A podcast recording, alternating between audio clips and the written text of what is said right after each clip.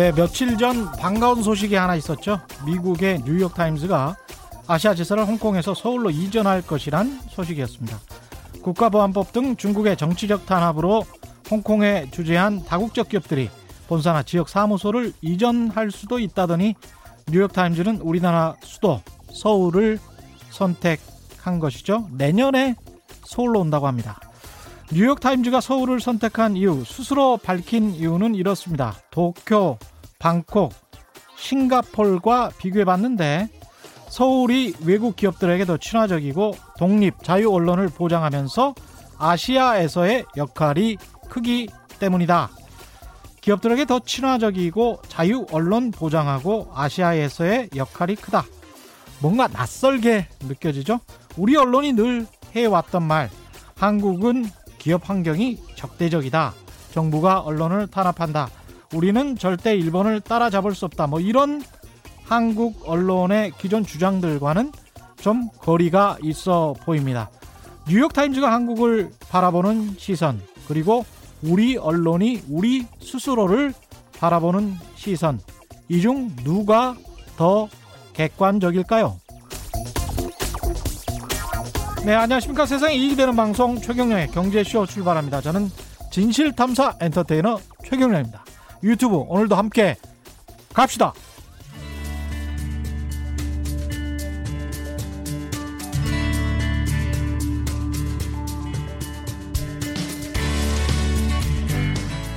경제 방송 아무거나 들으면 큰일 납니다.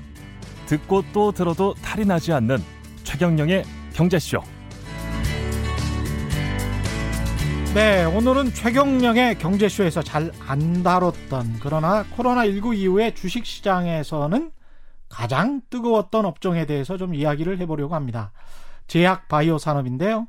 엄청나게 오른 종목들도 많습니다.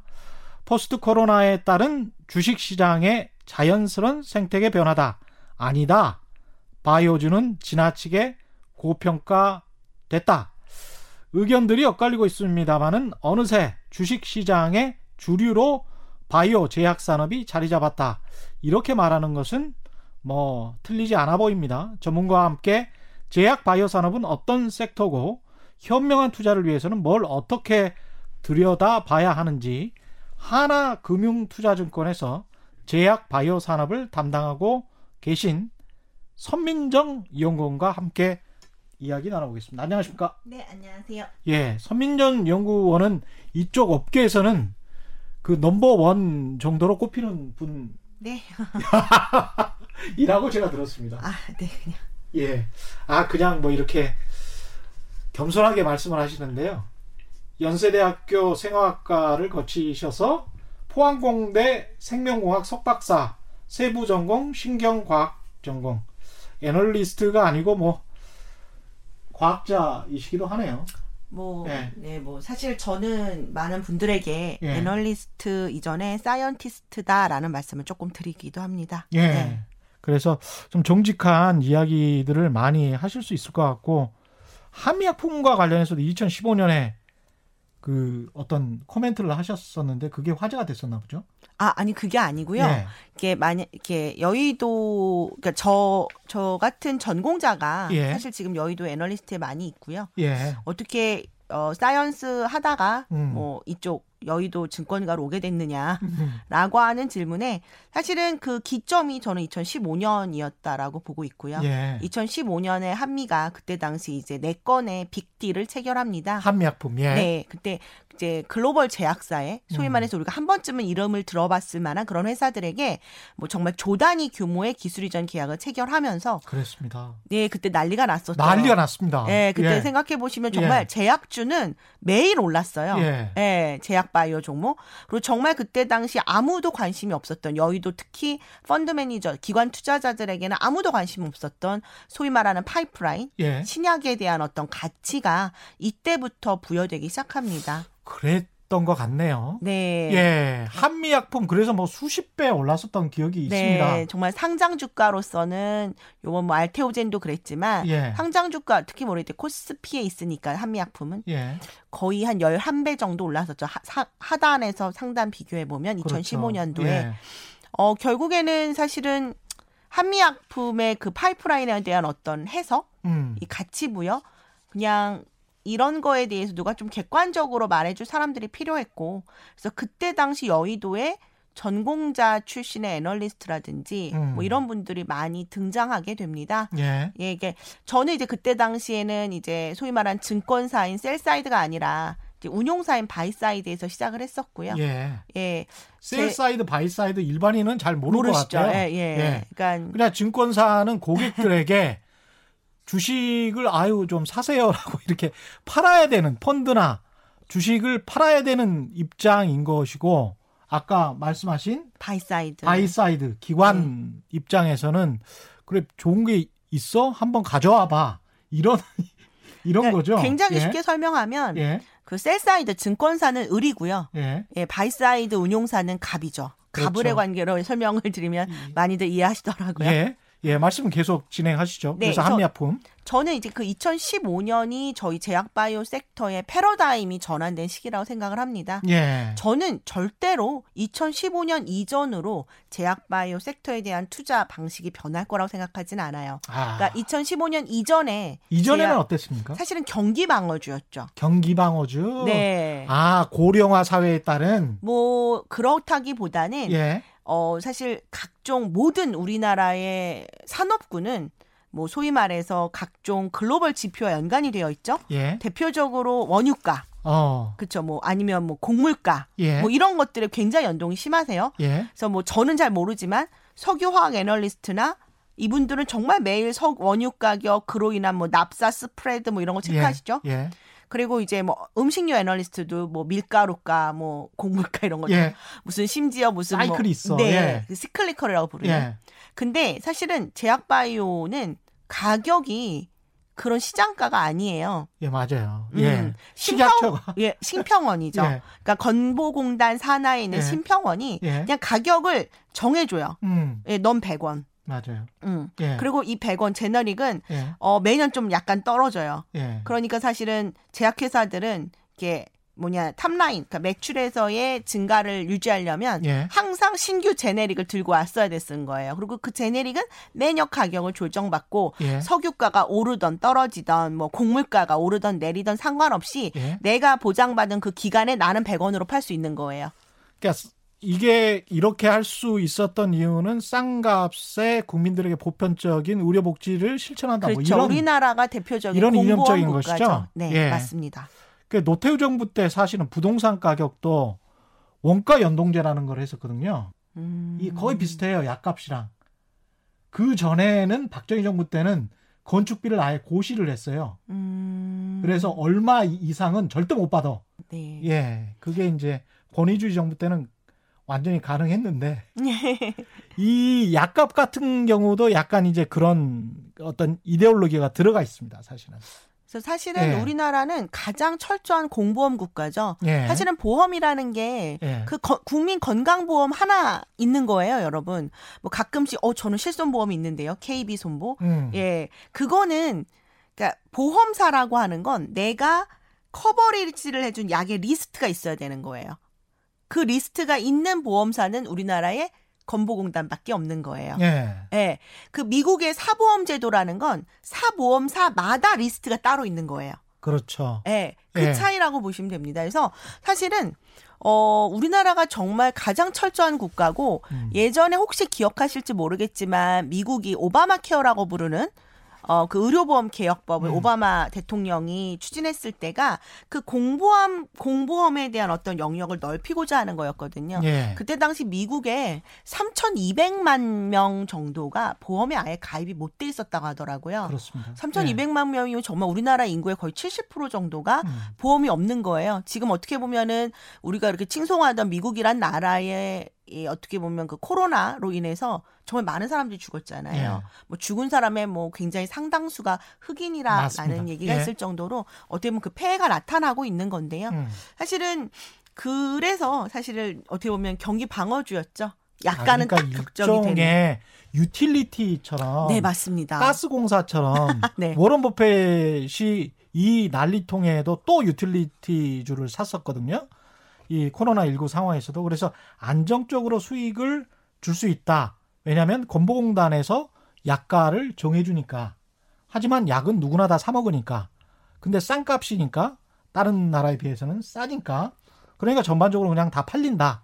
뭐 이렇게 네. 예 이렇게 이제 정의를 할 수가 그렇죠. 있었겠네요. 그러니까 2015년 이전에는 이전에는 그래서 예. 그냥 정말 단순히 제약 바이오 애널리스트는 그 뭐 전달에 음. 저희들이 원의 처방 예. 뭐 어떤 종근당의 뭐는 얼마가 처방이 됐고 이런 것만 체크할 수- 하는 게 사실은 뭐 거의 대부분이었죠. 예. 아무도 이 파이프라인과 R&D에 대한 관심이 없었고요. 예. 심지어 그때 당시도 한미약품은 뭐 2010년대 초반도 초반도부터 굉장히 R&D를 열심히 했었어요. 그러니까 R&D는 비용이잖아요. 예. 지금 당장 뭐가 보이지 않는. 음. 그래서 엄청난 비용을 썼죠. 음. 그래서 심지어 뭐 분기별 저희들이 항상 체크하는 게 실적인데 예. 막 적자도 발생하고 이러는 거예요. 맨날 YY 영업이익이 감소하는 거죠. 어. 그래서 막 다들 기관 투자자들이나 한미약품 투자자들이 너희 그 쓸데없는 R&D 언제 그만둘래? 어. 이렇게 얘기를 했을 정도로 사실은 그 R&D에 대한 또는 이제 신약에 대한 어떤 이해도가 굉장히 낮았는데 예. 결국 한미약품이 그렇게 오랜 기간 투자를 해서. 한 결과가 예. 2015년도에 이제 한꺼번에 터진 거죠. 음. 그러면서 그 한미약품의 사례를 보면서 뭐 제2의 한미약품, 음. 뭐 어떤 게 이제 뭐 또 되게 유망한 파이프라인이더라. 아. 그러면서 정말 그때 당시 연초와 연말에 제약바이오 기업들의 시가총액 변동을 보면 딱 두 배가 되어 있어요. 어. 그러니까 정말 다. 두 배가 올랐다라는 거죠. 그러니까 네. 내수는 가격 규제를 받지만 수출을 할 때는 신약으로 인정받아서 가격 그렇죠. 규제를 안 받으니까 무형의 자산에 대한 가치 인정이기 때문에 예. 사실은 어 그리고 그걸 한미약품이 한 번의 성공을 보여준 거니까 아, 이게 신약으로 수출을 해서 그렇죠. 돈을 벌 수가 있구나. 그렇죠, 그렇죠. 그게 굉장히 어 어떻게 보면 인식의 전환이라고 근데 나중에 이제 있습니다. 한미 약품이 또 인식의 을 전환을 만들었죠. 만들고 난 다음에 또, 어, 이거 좀 사기성이 있었네? 뭐, 이렇게 아, 이제 돼버린 거 근데? 사실은 이제 그거는 신약에 대한 어떻게 보면은 예. 투자자들이 너무 초기에 가졌던 과도한 기대감. 아, 그러니까 원래 신약은요. 예. 99%가 실패합니다. 어, 예. 예. 근데 그 실, 그 1%의 베팅을 하는 거고, 어, 그러면은 어떻게 보면 all or nothing인 거잖아요. 예. 성공 아니면 실패. 그렇죠. 하지만 신약 개발이라고 하는 건 정말 굉장히 많은 돈이 들고요. 하나의 신약이 개발하기 위해서는 뭐 평균 조 단위 이상의 돈이 든다라고 얘기를 하고 그리고 개발 기간도 10년에서 15년이 걸려요. 그럼 all or nothing이라고 얘땐 빵, 얘 성공하면 1 이렇게 가는 게 아닌 거예요. 예. 그 개발 단계별로 가치를 받는 거죠. 시장으로부터. 그렇죠. 예. 그래서 수많은 미국에 있는 나스닥에 있는 신약 개발 회사들이 그런 식으로 가치를 받아서 예. 어떻게 보면 필요한 자금을 시장으로부터 sourcing을 했고 예. 결국에는 그런 돈으로 나중에 성공을 했을 때 정말 high return이라고 부르거든요. 예. 시- 신약 개발을 예. 이 high return이 어떤 거다라는 걸 보여줬었죠. 그러니까 이번에 네. 모더나 같은 경우도 만약에 백신을 개발하면 그 시장 규모가 뭐 수십조 원일 것이다. 매출이 뭐 이런 이야기를 하지 않습니까?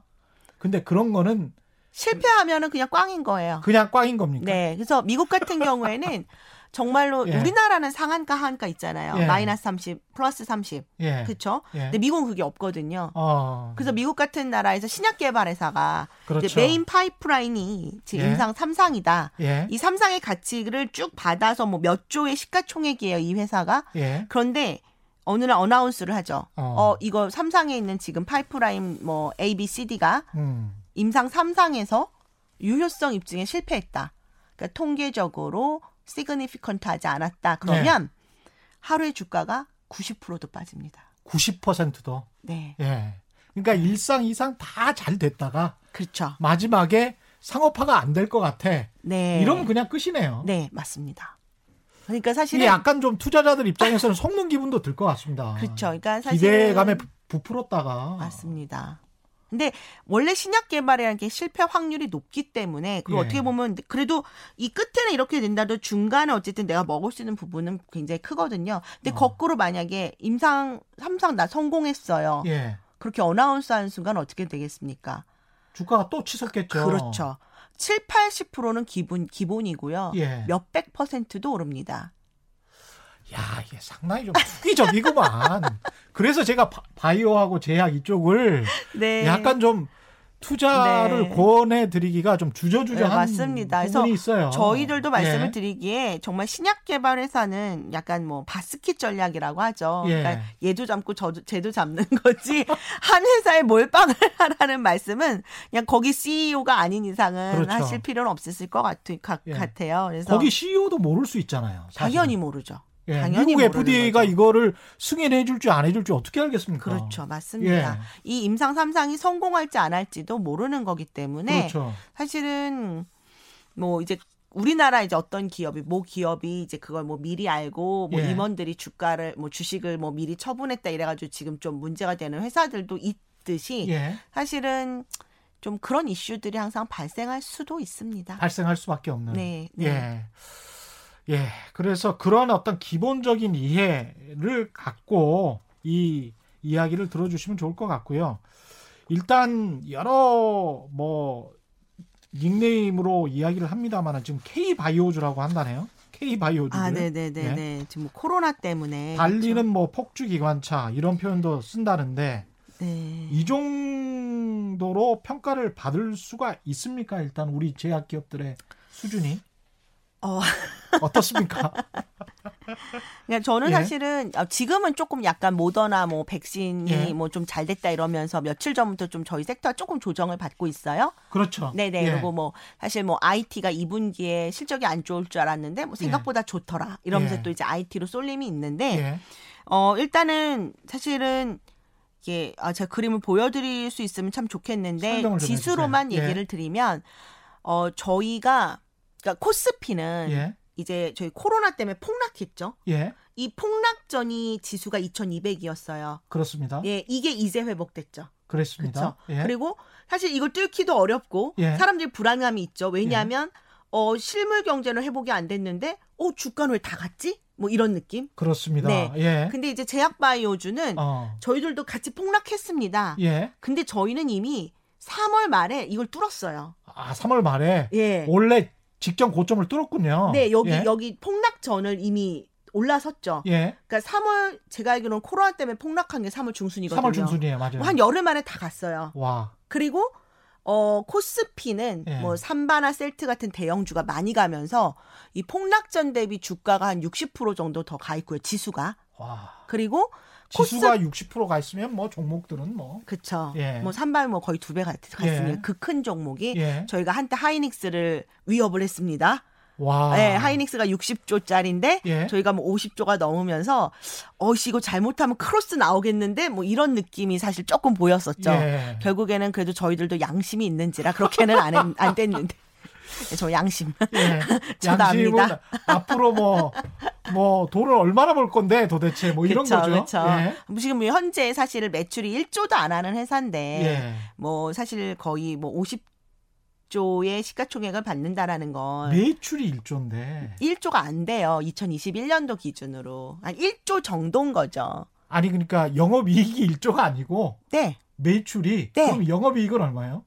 한 900억. 구- 제가 그때 아니 아니 이, 때? 그래도 2천억 정도는 해요. 2천억? 네. 야. 그러니까 PSR, PER이 아니라 네. PSR로 60배를 받는 회사죠. 야. 들어는 보셨나요? PSR 60배. 엄청나군요. 아이고 뭐 anyway 근데 사실은 뭐 예. 저희 섹터가 또 예. 발- 밸류로만 설, 설명이 되는 섹터는 아니니까. 서로 보면 이제 수백 배 넘는 그렇죠. 종목들이 많습니다. 네 맞습니다. 예. 예. 이게 참 저처럼 약간 보수적인 투자자는 접근하기가 어렵죠. 어떻게 설명을 해야 되지 이걸? 그쵸. 예. 네. 이거 뭐, 어떻게 좀 설명을 좀 해주세요. 뭐, 뭐, 삼바에 대해서 제가 논하는 건 예. 아니 그러니까 특정 종목이라 예. 예, 전체적으로는 예. 뭐 사실 셀트리온도 지금 아마 이 주가가 제 예. 계산으로는 2021년 순이익 기준으로 PER이 60배예요. 예. 예, 그래도 얘네는 PER. 예. 예, 어, 어, 괜찮죠? 그래, 도 양심은 있어요. 양심은 있네. 그러니까 좀돈 보는 게 있는 거예요. 눈에 네. 보이는 게. 예, 그렇죠. 그나마. 사, 예, 맞습니다. 예. 근데 저희 섹터 자체가 워낙 고성장을 해요. 아. 그러니까 지금 셀트리온이든 셀트리온 헬스케어든 예. 어, 사실은 탑라인, 그러니까 매출액 기준으로 YY 60% 이상이 성장이 하고요. 예. 그리고 분기별로도 두 자릿수가 그러니까 성장을 합니다. 예. 그리고 이제 뭐 마진율도 저희가 기본적으로 뭐 40% 가까이 나오는 회사다라고 예. 본다면 사실은 왜 이렇게 너희들이 높은 고밸류를 받아야 되느냐, 소위 말한 고퍼가 되느냐라는 건 이렇게까지 드라마틱하게 지금 성장하고 있는 기업은 사실은 없기 때문이죠. 우리나라 및 산업군에서. 그런 그런 업종들이 없다. 그런 그렇죠. 산업 섹터가 없다. 그렇죠. 그또 생각해 보니까 그러네요. 그러니까 삼바도 예. 지금은 뭐 별 볼 일 없어 보이죠. 예. 그렇죠. 매출 예. 이제 1조 뭐 하는 1조 할랑가 말랑가 하는 예. 회사니까. 하지만 얘네들이 지금 3공장의 뭐 예를 들어서 가동률이 20, 30%인 상황에서 예. 올해 연말 기준으로는 한 7, 80%까지 갈 수 있겠지만 근데 저희가 4공장도 짓고요. 5공장도 짓는데요. 예. 그러면 이제 계속 애드가 되는 구조고, 예. 그럼 너희 비즈니스가 뭔데 계속 그렇게 지을 수 있는데? 예. 라고 물어봤을 때, 저희들이 바이오 의약품의 CMO 비즈니스인데, 예. 사실은 이 비즈니스는. 바이오 의약품의 CMO, CMO 예. 비즈니스는 뭐예요? CMO라는 게 contract manufacturing이란 뜻이에요. 아, 그래서 이미 계약이 돼 있는 겁니까? 그러니까 위탁 기관인 거죠. 아. 그러니까 지금 되어 있는 게 올해 엄청나게 이제 새롭게 계약을 체결한 이유가 예. 뭐 여러 가지 원인이 있지만 코로나로 이제 많은 글로벌 제약사들이 예. 기존에 이제 유럽 쪽에서만 치중이 돼 있다라면 이거를 다변화시키고 있는 거죠. 예. 그리고 바이오 의약품이 사실은 과거에는 되게 비중이 적었어요. 예. 예, 그러니까 뭐, 뭐, 휴미라, 엠브렐, 예. 레미케이드 이런 항체 치료제들이 생, 그, 전체 전체 음. 글로벌 세계 제약 시장, 의약품 시장에서의 비중이 10%였죠. 어. 예, 90%는 케미칼인 거예요. 예. 그러니까 우리가 흔히 먹는 알약 예. 같은 예. 거죠. 근데 이게 점점 점점 늘어나서 예. 뭐 고, 지금 현재 거의 20%에 육박하죠. 전체 시장에서. 그렇죠. 그게 앞으로도 계속 늘어날 계속 것이다. 늘어날 것이다라고 본다면 바이오 의약품하고 케미칼 그 화학 약품하고 다른 거는 뭡니까? 어, 일단은 케미칼은 말 그대로 화학 예. 합성으로 만들어집니다. 화학 합성으로. 예. 그래서 사실은 만드는 게 어렵지 않아요. 예. 예, 아무나 할 수 있어요. 아무나라고 뭐, 하면 좀 그렇죠. 우리나라에 원자 구성을 잘 알면 하겠죠. 네, 예. 그냥 유기화학 전공한 예. 대학원생들이 그 음. 구조식을 보고 만들 수 있을 정도니까. 예. 그래서 사실은 우리나라의 제네릭 회사, 이 화학의약품의 복제약이잖아요. 예. 제네릭 기업이 얼마나 많냐면 단적인 예로 저희 작년에 잔탁 라니티딘이라고 하는 약물이 뭐 발암 물질이 섞여 들어갔다 이래서 예. 식약처가 잠정 판매 준다 했는데 예. 그 라니 잔탁 오리지널과 그 오리지널의 제네릭을 예. 판매 잠정 중단시켰거든요. 예. 몇 개였냐면 품목이 269개였습니다. 와. 269개고 예. 사실은 뭐 용량별로 조금 나뉜다 한다면 한 회사가 3개 예. 정도 제품을 만약 갖고 있다면 예. 제네릭 회사만 그쵸? 예. 잔탁의 제네릭을 만드는 회사만 3, 7, 70개라는 거죠. 와. 그러니까 제네릭이라는 것은 일반적으로 이제 라이선스가 끝난 네, 특허가 끝난 특허가 끝난 약품을 복제해서 그냥 그대로 네, 생산하는 맞습니다. 예. 우리나라 제약 비즈니스는 다 제네릭이라고 보시면 됩니다. 전부 다. 이제 그걸 신약으로 하려고 이제 너무 용, 용 쓰고 계시는 거죠? 예. 그래서 이제 제네릭을 하는데 제가 알기로는 이게 중국도 이제 만만치가 않다라고 들었거든요. 이 제네릭과 관련해서는. 그렇죠. 사실 예. 중국도 기술력이 있었던 나라가 아니니까. 예. 거기에 뭐 1등 기업이 뭐 헝루이 이런 예. 데가 그냥 그 회사도 메인이 제네릭이에요. 무슨 신약을 하겠어요. 그렇죠. 그래서 도찐이 개찐이 나라인데. 아무리 제가 보기에 삼성전자가 반도체를 만들 때는 그걸 제일 처음에는 대량 생산을 너무 잘하고 그래서 그렇게 잘하다가 그게 다른 업체들이 추격하지 못하는 이제 기술력을 갖게 돼서 그렇게 된 건데 삼성 바이오로직스 같은 경우는 그래 분명히 삼성전자가 그렇게 대량 생산 잘했으니까 이 바이오 시밀러 관련해서 제네릭 시장에서도 대량 생산을 잘할 거야. 그것까지는 인정을 하겠어요. 그래서 이제 수익률이 뭐 연간 뭐 영업이익률이 한 4%날 거야. 그렇게 가정을 한다면 중국 업체들이 쫓아올 텐데. 아 근데 이제 저희는 제네릭은 아니고요. 예. 이게 제네릭은 정말 아무나 할 수 있는 비즈니스고 예. 저희들이 하는 건 바이오심 그러니까 바- 저 사실 삼성 바이오 에, 로직스 는 정확하게는 CMO인 거죠. 아. 그러니까 이제 예. 바이오 의약품의 위탁 생산 업체라고 보시면 됩니다. 그러니까 그러면 그쪽은 좀 돈이 좀 많이 남습니까? 어 일단은 이런 거는 기본적으로 자본 집약적 비즈니스라고 좀 비- 보실 수 있는데 예. 일단은 그 그래서 반도체랑 비교하는 거군요. 네, 예. 그러니까 사실은 이 생산 공장을 음. 만드는 데만도 저희가 1공장 이렇게 상장 때 얘기를 들어보면 예. 1공장이 3만 리터, 2공장이 15만 리터, 3공장이 18만 리터로 와, 총 계속 36만 늘어나네. 리터고 예. 이게 뭐 CMO로서는 규모는 1입니다. 음. 벌써 그냥 우리가 양적으로는 확대를 다 해버렸어요. 세계 근데- 1위요? 예. 뭐 근데 사실은 이거 짓는데 얼마가 드냐, 들었냐? 어. 그러면 1.9조 원이 들었대요. 1.9조 원. 예, 그러니까 사실은 돈이 없으면 예. 할 수가 없어요. 예, 그러니까 이 비즈니스 자체가 그렇고요.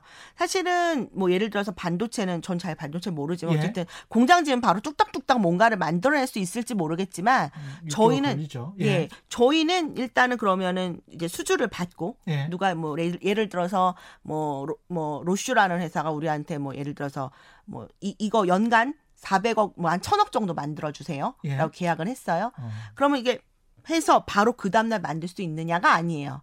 어. 6개월에서 1년 뒤에 만들 수 있어요. 왜냐하면 이 tech transfer에서 이 생산 공정 깔고 그렇죠. validation 하고 예. 또이 생산 시설에 대해서 예. 우리 FDA로부터 인증을 또 다시 받고 그래야 되겠죠. 네. 예. 이런 작업들이 기본적으로 필요하기 때문에 예. 수주를 했다 손 치더라도 이거 계약에 의해서 내가 돈을 버는 거는 그로부터 6개월에서 1년 뒤인 거죠. 어. 네. 그러니까 사실은 아무나 할 수 있는 비즈니스는 절대 아닙니다. 아무나 할수 예. 있는 거는 아니다. 그리고 네. 이미 계약이 돼 있다는 거는 이미 계약을 맡긴 그 제약사 입장에서 봤을 때는 뭐 이미 물량을 확보해 놨으니까 다른 회사들에게 또 계약을 줄 필요는 없을 거 아니에요. 이게 한번 이렇게 라인을 깔아버리면 예. 바꾸기가 되게 힘들거든요. 아, 그러니까 이게 장기 계약으로 갈 수밖에 또 없죠. 약간 디스플레이 업종이랑 비슷할 수도 있겠네요. 그러니까 음. 디스플레이를 장기 계약을 하면 그러면 계속 그쪽으로부터 공급을 받을 경우가 많으니까. 음, 그런데 이제 그렇게 바이오 시밀러나 이런 거를 하면서 CMO를 하면서 이제 신약도 개발하겠다. 네, 뭐 그래서 이제 바이오 시- 자회사로 뭐 분식회계 이슈가 됐어요. 그 삼성 바이오 예. 에피스가 저희 그러니까 의 자회사로 있는 거고요. 그렇죠. 얘네들이 이제 바이오 시밀러로 일단 이제 내가 cash를 벌겠다예요. 아, 그러니까 한쪽에서는 cash cow가 있고 음, 한쪽에서는 이제 뭔가 스타가 나와서 또 다른 cash cow가 나올 네. 수 있는 어떤 네, 가능성이 네. 있을 바이오 수도 시밀러를 하고 예. 아 근데 제가 삼성바이오로직스를 커버를 안 하는데 이렇게 열심히 얘기하면 삼성바이오로직스가 저한테 뭐라고 하겠네요. 다른 회사 이야기 해보세요. 다른 회사. 다른 회사. 근데 뭐 다른 anyway 회- 그래서 결국에는 나중에 신약까지 아마 가는 게이 예. 삼성의 큰 그림일 것 같습니다. 다른 회사들도 비슷합니까? 저는 셀트리온도 똑같은 전략입니다. 예. 그러니까 결국 셀트리온도 결국 우리가 자, 사실은 신약을 그러니까 사실 신약 이- 이 제약 기업, 의약품 산업을 하는 기업들이 어떻게 보면 두 개 전략이 있는 거죠. 나는 처음부터 신약을 하는 그러니까 이제 교수님 출신의 바이오텍 예. 뭐 이런 회사들이 있는가 하면 예. 어 나는 그건 자신이 없으니 일단은 나는 캐시카우로 뭔가 돈을 벌어서 그 돈으로 신약 개발하겠다라고 하는 전략인 것 같아요. 예. 그래서 이런 전략으로 있는 회사들이 뭐 셀트리온이라든지 또는 삼성과 같은 그런 지금 시밀러 비즈니스를 하고 있는 기업들인 것 같습니다. 얼마 전에 상장한 SK 바이오팜 같은 경우는 어떻습니까? 아, SK바이오팜은 예. 사실은 뭐 어느 날 갑툭튀한 사- 회사처럼 좀 느껴지는데요. 예. 제가 알기로는 93년도부터 했었더라고요 신약 어, 개발을. 예. 그러니까 굉장히 역사와 전통이 오래된 회사고, 예. 그러니까 뭐 100%주 SK가 가지고 있어서 시장에 안 알려져 있었을 뿐이라고 보시면 됩니다. 예. 근데 그그 시간 동안 정말 30년이 가까운 시간이죠. 예. 그 시간 동안 정말 신약 개발 두 개를 성공했고, 어, 그래서 예. 네, 세노바메이트라고 하는 뇌전증, 예. 이제 뇌전증을 이제 많은 일반 분들은 잘 약간 모르시는데 예. 그냥 쉽게 생각하면 간질 치료제가 아, 저희가 이제 작년 11월 달에 허가를 받았고 간질이 치료제가 있군요. 아, 네, 많아요. 아, 그렇군요. 저희가 처음은 아닌데, 네. 그래요? 네네, 그래- 아, 그리고 그렇군요. 저는 없는 줄 알았었어요. 예. 그 전에 이제 저희가 기술 이전한 물질이었어요. 이건 예. 직접 승인받은 건 아니고 예. 기술 이전한 솔리암페톨이라고 하는 건 이제 저희가 작년 3월에 승인을 받았습니다. 아, 이 바이오 업종과 너무 밀접하게 이렇게 계속 연구를 하시다 보니까 그냥 모든 기업들을 저희가라고 이야기를 하시네요. 아, 네, 죄송합니다. 아, 이게 아니에요, 아니에요. 아, 너무나 네네. 친근하고 좋습니다. 아, 이게 예. 좀 IR 할 때, IR 할 때 항상 이런 예. 식의 표현을 써서 아, 예. 약간 여의도 영어입니다. 아, 예, 그렇군요. 예. 그 미팅을 하는데 예. 어, 아, 매니저 저희가 저희가라는 게 이제 바이오가 어떤 아니, 그냥- IT와 적대적인 관계인 것 같아요. 이렇게 말씀하시는 걸 들어보면 IT는 쟤들이고 아, 그렇게 표현합니까? 아니 만 아, 이게 약간 좀 네. 말씀하시는 아, 게 네, 네, 예. 네, 네, 네. 뉘앙스가 그렇다는 거고요. 네, 예, 알겠습니다. 재밌습니다. 예. 음. 다른 기업들은 그러면 어떻습니까? 그 어떤 이런 비슷한 전략으로 갈 만한 신약을 개발할 만한 그런 규모가 돼야 될 것 같은데. 근데 사실은 초기에 많은 예. 신약 개발 회사들은 그냥 이거를 정말 임상 3상까지 오면 돈이 너무 많이 들거든요. 예. 그래서 좀 임상 3상에서 실패를 했을 경우에 그 타격은 굉장히 크죠. 그렇죠. 저희가 작년에 세 개의 회사를 경험을 했어요. 예. 근데 아 뭐 실패가 아니라고도 하는 회사가 있지만 어쨌든 예, 실패가 아닙니다. 저 실패가 아니라고 예. 얘기를 해야 되는.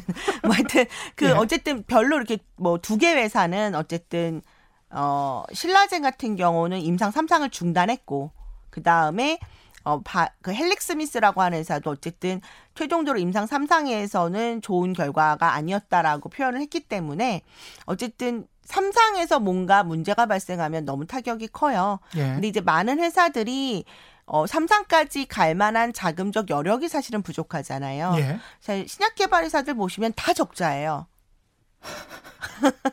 네. 영업이익은 다 적자. 네. 예. 아, 심지어 매출도 없는 회사들도 매출 많고요. 매출도 없어요? 네, 아, 뭘 아, 팔겠어요. 그죠. 팔게 없구나. 네. 예. 뭐 그래서 매출을 만들기 위해서 예. 일부러 뭐 건기식 같은 걸 팔기도 해요. 아, 그거는 이제 그냥 먹고 살려고. 어, 어. 아니 또 이제 그게 기술 특례 상장사들의 조건이 예. 상장 이후 몇 년 뒤, 뭐 그게 5년인가 그럴 겁니다. 예. 5년 뒤, 아 3년인가? 예, 3년 뒤에는 매출은- 매출이 그래도 30억은 있어야 된다. 아. 그 조건이 있어서 그때쯤 되면 이 기술 특례 상장사들이 뭐 예. 뭐, 뭐 어디를 인수한다거나 예. 매출이 있는 회사를 인수한다거나 예. 아니면은 화장품을 만든다거나 예. 그래서 뭐 줄기세포 화장품 그렇게 많은 거예요. 아, 그렇구나. 그리고 건기식 같은 거를 합니다. 네. 그러면 투자자들 입장에서는 뭘 봐야 되나요? 그 CEO의 진정성을 봐야 될까요? 아니면 거기에 얼마나 많은 박사들이 의학 박사들이 있는지를 봐야 될까요? 사실은 그런 게 굉장히 어렵죠. 예. 그러니까 결국 기술의 본질을 예. 시장에서는 볼 만한 여력이 그러니까 그걸 판단을 내리기가 굉장히 힘든 거죠. 그렇죠. 네. 이 사람들이 어떤 기업 공시를 할 때 우리는 의학 박사가 몇 명이에요. 뭐 이런 것도 공시를 합니까? 아니 그렇지는 않고요. 그냥, 그렇지는 그냥 않- IR 자료에서 예. 우리는 전체 직원이 몇 명인데 예. 이중 뭐 70% 80%가 R&D 인력이고 예. R&D 인력 중에서 절반 이상이 뭐 박사학위 소지자다. 뭐 이런 얘기는 하는데요. 아, 그런 이야기는 하는군요. 네, 예. 그거는 IR 자 IR 같은 IR 자료에서 자료에. 예. 예. 그리고 뭐 사업 보고서 같은데 봐도 아마 그그 내용들은 있습니다. R&D 예. 인력이 몇 명이다라는 거는 예. 그런데 사실은 그런 것도 중요하고 예. 뭐 근데 사실 저희가 정량 정량적으로 객관적으로 판단할 수 있는 건 사실은 많이 부족한 상황인 거죠. 이 기술의 질적인 면을 판단하기가 시장 그냥 일반 투자자들은 그렇죠. 어렵다라고 보셔도 될 것 같습니다. 그러니까 미래 가능성을 보고 투자를 하는 건데 딱 숫자로 아 저걸 보면 저 가능성이 어느 정도는 있을 것 같아요라고 할 수 있는 게 있을까요? 일반 투자자들이 그러니까 의학 박사가 사실은 200명이에요. 이러면 아 좀 믿을 수 있을 것 같다. 뭐 이런 이런 걸 알지. 그러니까 사실은 예. 좀 이렇게 볼 수는 있을 것 같아요. 그러니까 공부를 좀 많이 하다 보면은 예. 그래도 이제 아주 초기 단계는 아직까지 시장에서 밸류를 주기는 어려워요. 예. 하지만 적어도 임상에 들어왔을 때 예. 뭐 임상 일상에 그냥 이거는 통계적으로 예. 성공 확률, 그러니까 임상 일상 물질이 최종적으로 시판 허가를 받을 수 있는 확률이 10%래요. 아. 그리고 예. 임상 이상은 예. 어 16%고요. 예. 3상에 있는 물질이 50%인 거예요. 아, 삼상이면 상당히 높군요. 그렇죠. 근데 삼- 이미 가격에는 그만큼 반영돼 있을 거 아니에요. 그렇죠. 그러니까 사실은 예. 저희가 작년에 그러니까 사실 그동안 얘네들이 임상 결과가 나오기 전까지 예. 뭐 소위 말해서 좀 높은 기업 가치 정말 코스닥에서 조단위 받았던 회사들이 뭐 신라젠, HLB, 헬릭스미스 이런 회사들 있었지 않았습니까? 예. 그 회사들이 조단위 시총을 받아, 받을 수 있었던 거는 다른 애들이 많, 다 대부분 가지고 있는 파이프라인 신약이 예. 임상 1, 2상 단계에서 깨작거리고 있었다면 예. 이들은 3상을 하니까 아. 예, 그러니까 이들의 시총이 높았던 건 나름 reasonable 했었던 거죠. 그러니까 홀짝 중에서 하나만 맞추면 되니까 혹시 그쵸, 500원짜리 동전 던지는 심정으로 그렇죠. 예, 투자 예. 많은 투자자들이 어 뭐 괜히 예, 예하기보다는 뭐 삼상 어느 정도 성공 가능성이 높은 회사에 투자를 하는 건 예, 나름 그랬죠. 저는 괜찮은 전략이었죠. 근데 이제 예, 가격이 그렇게 올라갔어요. 그런데 이제 신라젠처럼 저렇게 말썽이 났습니다. 네. 그래서 그러니까 그냥 막 뿌리듯이 만약에 제약 바이오 업종에 투자를 하려면 뭐 50개, 60개씩 그렇게 투자를 해야 되는 겁니까? 뭐 사실 그렇게 그렇게 많 예. 어, 그렇게 하기엔 너무나 많은 그렇죠. 에포트가 필요할 것 같고요. 예. 근데 이제 가능하면 이제 어 그래도 나는 본인의 투자 성향에 따라 예. 나는 리스크를 더 걸겠다. 어. 그러면 얼리 단계에 있는 물질들을 갖고 어. 있는 회사들 투자해도 좋은 거고요. 예. 아니면 그렇지 않으면 좀 어느 정도 그뭐 증명이 된 회사를 예. 해도 되는 거고요. 그리고 왠지 나는 이 CEO가 잘 될 것 같아. 뭐 이러면서 관상을 좀 봐야 될 수도 있을 것 같기도 하고.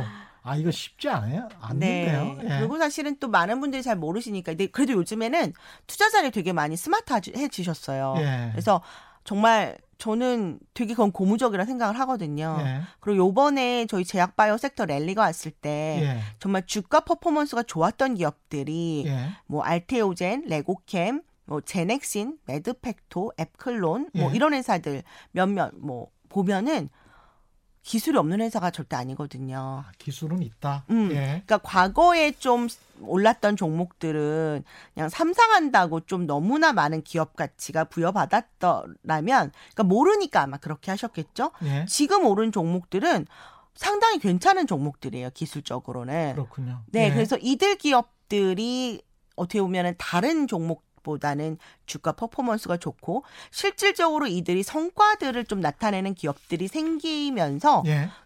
그들 주가가 좋았던 건 저는 제 입장에서 애널리스트로서는 예. 굉장히 과거와는 다른 형태다. 어. 예, 좀 그렇게 봅니다. 물론 그거에 대해서 얘네들이 뭐 제값이냐 오버슈팅 된 거 아니냐 예. 뭐 여러 가지 코멘트는 있을 수 있어요. 뭐 제약바이오가 언제 오버슈팅이 아닌 적이 있었습니까? 뭐 그거 생각해 보신다면 예. 사실은 지금 올랐던 종목이 주가 퍼포먼스 좋은 건 예. 저는 과거와는 조금 다른 현상이라고 보입니다. 조금씩 그래도 합리적으로 네. 돼가는 것 같다. 네, 사람 이게 투자자들이 예. 옛날에는 그냥 뭐 카더라, 뭐 IR만만 믿고 뭐 그렇죠. 종량 없어졌어요. 우와 대박 뭐 이래서 투자를 했었던 게 아니라 나름 공부를 하신 거죠. 아. 네, 저는 그건 진짜 정말 칭찬해드리고 싶습니다. 그리고 그런 기업들의 주가가 높으면 그래도 실패를 하더라도 그렇죠. 어, 합리적인 어떤 그렇죠. 이성에 의해서 맞아요. 투자를 하고 그리고 그런 기업들이 또 증자를 받는 것이기 때문에 맞습니다. 그런 측면에서는 이제 시장이 되는 거죠. 효율적으로 될 수가 있겠죠. 네, 네 맞습니다. 예. 미국 해외 주식에 투자하는 사람들도 많아서 네. 미국 쪽은 어떻습니까? 워낙 이쪽은 뭐 정부에서 약가에 개입을 하는 것 자체를 국민들이 또 어, 정부 자체도 그거는 안 돼라고 생각하는 그 문화가 있거든요. 그래서 이제 국민 건강보험도 잘 안 되는 나라고 우리 입장에서 봤을 때는 희한한 나라예요. 미국이. 네, 그쵸. 하지만 제약사들 입장에서는 돈 벌기 너무 좋은 나라예요. 맞아요. 예. 왜냐하면 신약은 일단 그 특허가 존재하는 동안 독점이거든요. 예. 근데 독점이 허용되는 거의 유일한 비즈니스고요. 그렇죠. 예, 독점을 하면은 이 헤게모니를 결국은 제조사가 갖는 거죠. 예. 그럼 가격을 제조사가 마음대로 할 수 있는 거죠.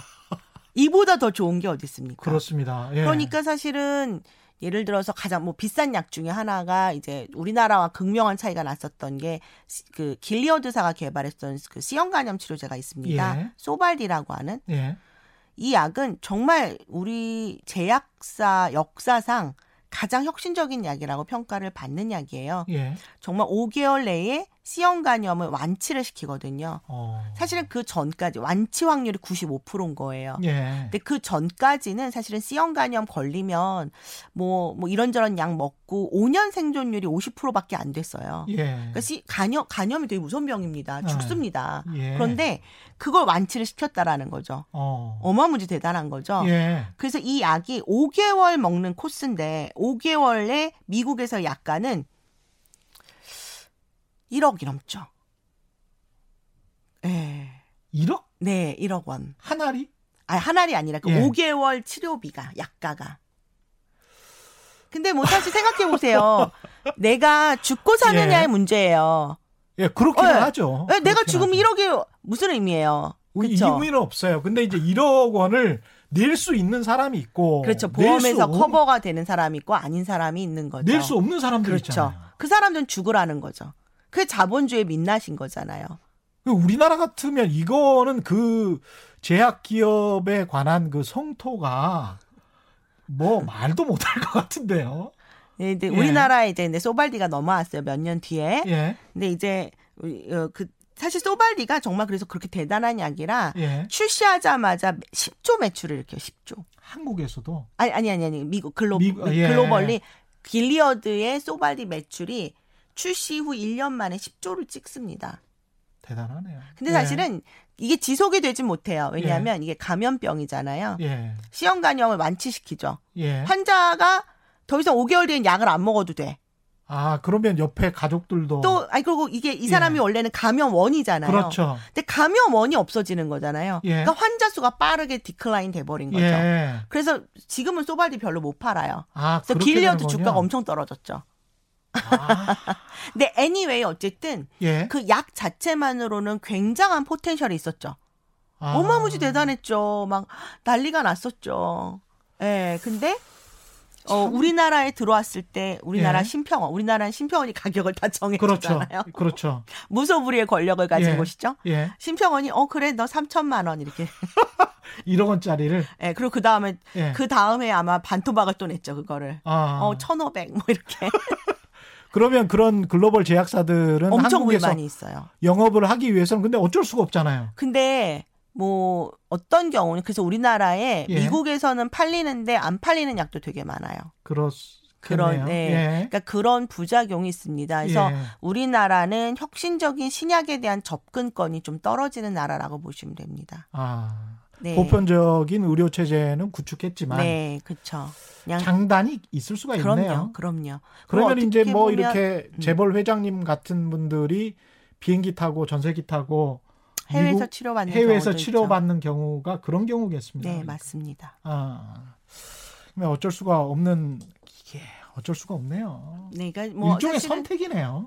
네, 예. 다, 다 일장일단이 있다라고 보실 수도 있는 것 같습니다. 미국 같은 경우에 그래서 그렇게 이제 신약 개발이나 이런 것들을 되게 잘 하는 나라니까. 맞습니다.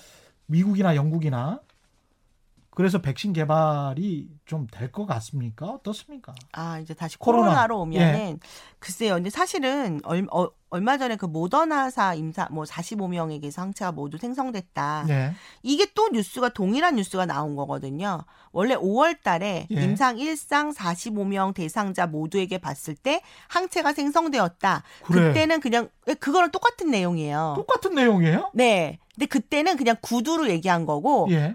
요번에 거는 아 이게 논문에 나왔대요. 아이, 어쩐지 들은 내용 같더라니. 어, 45명도 똑같았죠. 예. 네, 그 이유가 바로 거기 있습니다. 그건 별 이야기 아니네. 그쵸. 근데 이제 우리나라에서 기사가 예. 좀 잘못 나왔어요. 임상 이상이라고. 그러니까 이 그러니까 미국 그러니까 해외 보통 biotech들은 이 topline data라고 예. 결과가 어떻다라는 걸 미리 얘기하고 예. 그게 full data. 근데 실질적으로 환자들은 어떤 군이었고 예. 뭐 요번에도 이걸 보니까 원래 사실은 코로나로 위급하신 분들은 이렇게 고령자. 고령자인데 임상에 들어온 사람들은 다 55세 이상 이하더라고요. 70세 이상이 없다며요. 네, 그러니까 예. 뭐, 뭐 이런, 이런 아주 세부 데이터들이 예. 공개되는 건 보통 학회나 논문을 통해서거든요. 그렇죠. 예.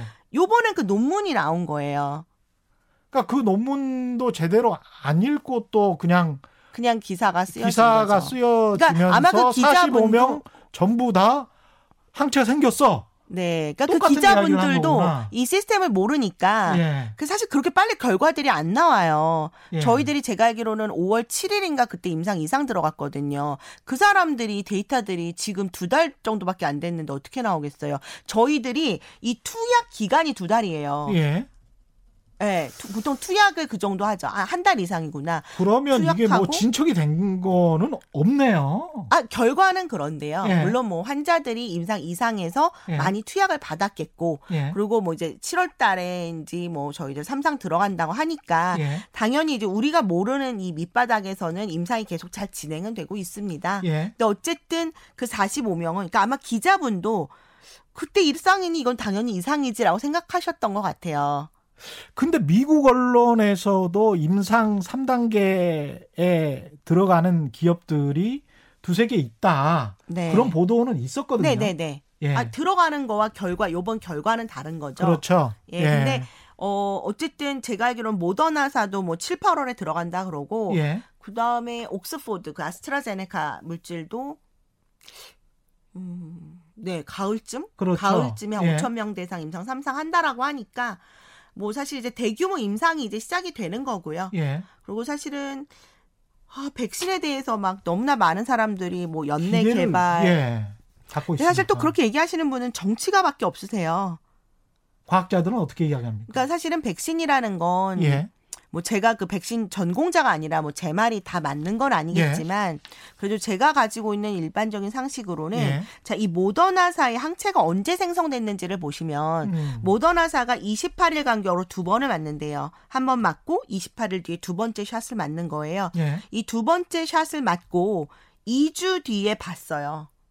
2주, 2주 뒤에. 봤더니 예. 항체가 다 생겼다라는 거예요. 예. 근데 지금 완치자에게 있어서도 이 코로나 바이러스 항체가 예. 뭐 내용만 연구마다 조금씩 다르긴 하지만 생겨. 뭐 예. 3, 4개월, 뭐 6개월을 넘기질 못한다는 얘기가 예. 있잖아요. 자, 그러면 백신 맞은 사람이 당연히 백신 맞으면 우리 몸에 항체 만듭니다. 예. 근데 그 항체가 쫙 생겼다가 감소하겠죠. 없어져. 예, 그러면은 이거를 다시 한번 부스팅을 딱 시켜줄 수도 있고, 예. 그럼 좀 더 오래 기억하니까. 예. 그래서 좀 더 오래 갔다가 최종적으로 그래도 얘가 얼마 동안 지속되는지는 봐야 될 거 아니에요. 그렇습니다. 그 절대적인 시간이 있는 거거든요. 절대적인. 그래서 많은 백신 개발자들은 올해는 물리적으로 불가능하다는 얘기를 합니다. 올해는 절대 물리적으로 불가능하다. 네. 과학자들의 의견을 따르도록 하겠습니다. 좌우 시간. 예. 그러면 내년도 잘못하면 하반기 뭐 이렇게 이야기가 될수 뭐 있겠네요. 계속 미뤄질 수도 있는 거죠. 만약에 어. 모더나사가 예. 그 생성이 됐어. 근데 뭐 2개월 뒤에 또 훅 없어져서 또 넣었어. 그럼 이거를 그러면 그럼 뭐 2개월마다 맞는 게 백신이에요? 그게? 그렇지는 않죠. 예. 예. 치료제도 아니고. 네. 그러니까 실은 굉장히 뭐랄까 이게, 이게 물론 코로나가 무서운 것도 있고 코로나가 빨리 이제 종식이 되기를 바라는 희망이 있지만 예. 뭐 이거 2개월 2주 뒤에 나온 백신 그 항체 네. 데이터로 너무나 많은 의미를 부여. 물론 주식 시장이라는 게 모두 다 기대감이 이렇게 사실은 그렇죠. 예, 뭐 굉장히 많은 부분을 차지하지만 예. 어좀 더 이 백신 개발에 대해서는 이성적으로 접근을 하시는 게 좋지 않을까 생각해 봅니다. 아, 제약 바이오도 참 재밌네요. 너무 한번- 재밌어요. 예. 공부 몇 한번 번- 해보세요. 몇 번 더 나와 주십시오. 아, 그럴까요? 예. 예. 오늘 말씀 감사하고요. 지금까지 하나금융투자증권의 선민정 연구위원과 함께했습니다. 고맙습니다. 네, 감사합니다. 예, 저는 KBS 최경련 기자였고요. 내일 4시 5분에 다시 찾아뵙겠습니다. 지금까지 세상에 이익이 되는 방송 최경련의 경제쇼였습니다. 고맙습니다.